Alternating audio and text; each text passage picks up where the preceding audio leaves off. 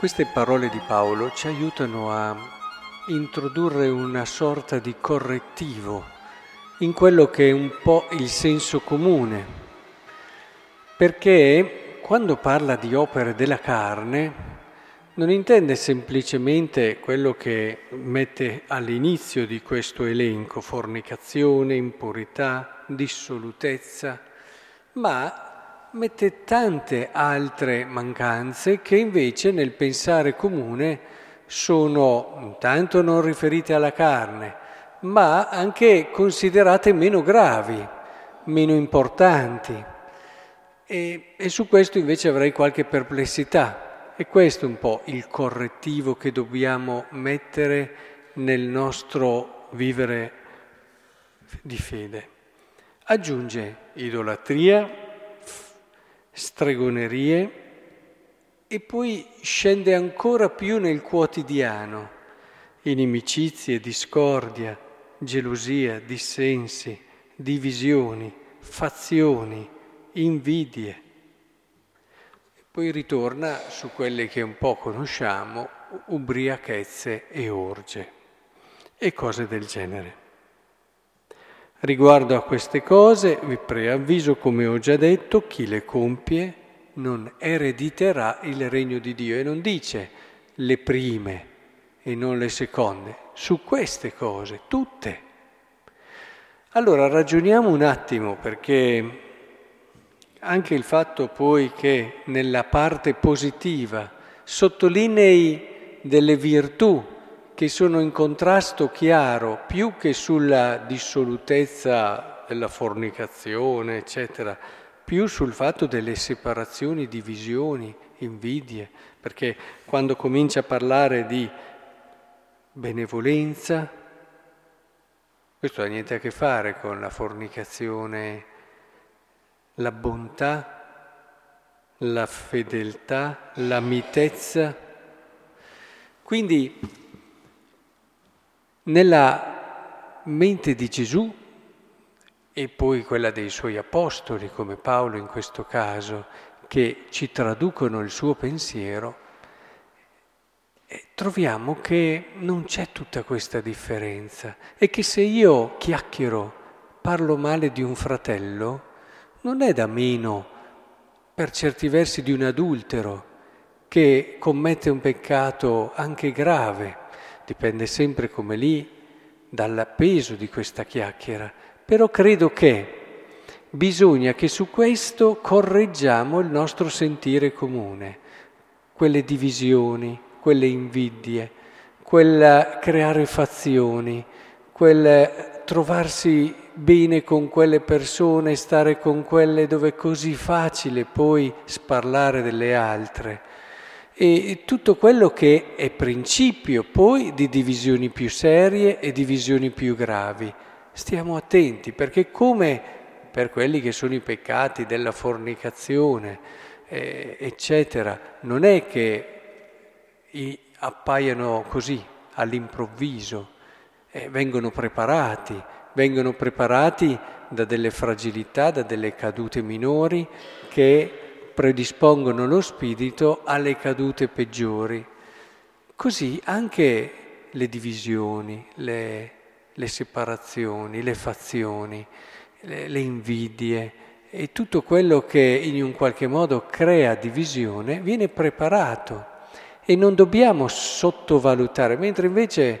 eh, nell'altro campo a volte si sta attenti, ci si scandalizza, eccetera. Qui si commettono ordinariamente tantissime mancanze, e, ma sì, insomma, sì, si prende coscienza che si poteva essere migliori, ma tutto finisce lì. Ecco, io credo che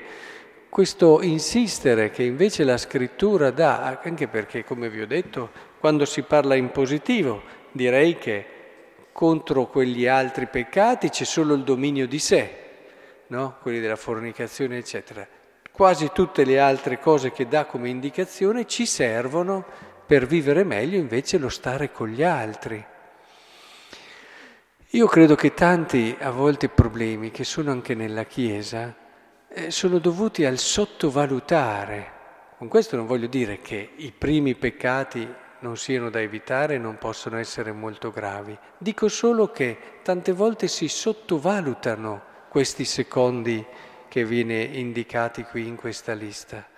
E questo sottovalutarli ha portato molto male nella Chiesa, perché in una comunità se non ci si cerca, non ci si aiuta, non si parla sempre bene gli uni degli altri, non si cerca sempre il positivo, ciò che è valore. Magari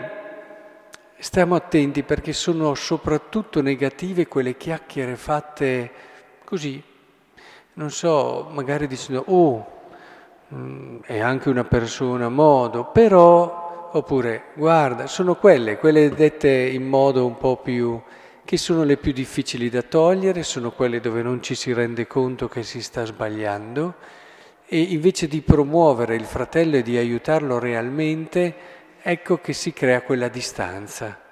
Ecco, il peccato nasce sempre da lì, dal creare una distanza. Quindi vorrei davvero che il Signore ci aiutasse, è bellissimo il Salmo 1, come albero piantato lungo corsi d'acqua, eh, chi non entra in consiglio con gli empi, mi piacerebbe dire, chi evita quei gruppetti dove si chiacchiera, non resta nella via dei peccatori, non siede in compagnia degli arroganti, l'arroganza è arroganza anche tante volte il pretendere di giudicare il fratello, è arroganza sì, magari velata di senso di, di giustizia perché vogliamo portare, ma è arroganza. La sua legge medita giorno e notte. Ed è bello perché più si è uniti al Signore così, più ci si accorge che eh, si è come alberi piantati lunghi corsi d'acqua, si danno dei frutti insperati, le sue foglie non appassiscono, tutto quello che fa riesce bene. Ma guardate che è proprio così, eh? è proprio così. A volte mi rendo conto che anche nella pastorale, in tante altre cose, la preoccupazione prima non è quella di organizzare. Ci vuole anche questo aspetto, ma la preoccupazione prima è quella di essere vicino a Lui e di vivere questa rettitudine di cuore. Il Signore ci pensa Lui a fare la pastorale, ci pensa Lui a farti venire le idee giuste al momento giusto, ci pensa Lui a farti incontrare le cose, ci, ci ci tiene più di te, alla tua parrocchia, potrei dire alla tua famiglia, potrei dire ai tuoi figli, quando c'è un genitore che deve educare, ci, pe- ci pensa e ci, ci tiene più di te. La tua preoccupazione prima è stargli accanto, come dice qui il Salmo 1, stargli accanto, stargli vicino e vedrai che quello che tu vuoi realizzare, quello che tu credi sia la cosa migliore, pian piano verrà da lui purificato, elevato, comincerai a desiderare come lui, a capire le sue intenzioni, i suoi desideri più veri e allora è proprio così. Sarai come un albero piantato lungo corsi d'acqua che darà frutto a suo tempo le tue foglie non si appassiranno e tutto quello che fai ti riuscirà bene.